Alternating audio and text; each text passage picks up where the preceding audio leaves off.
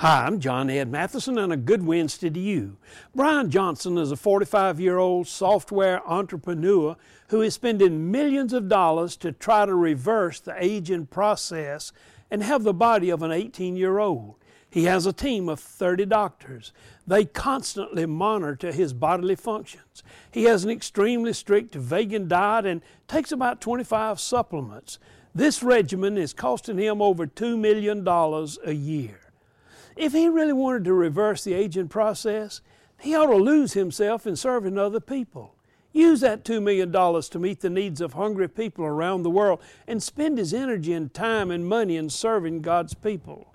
How many days you live is not nearly as important as what you do with each day.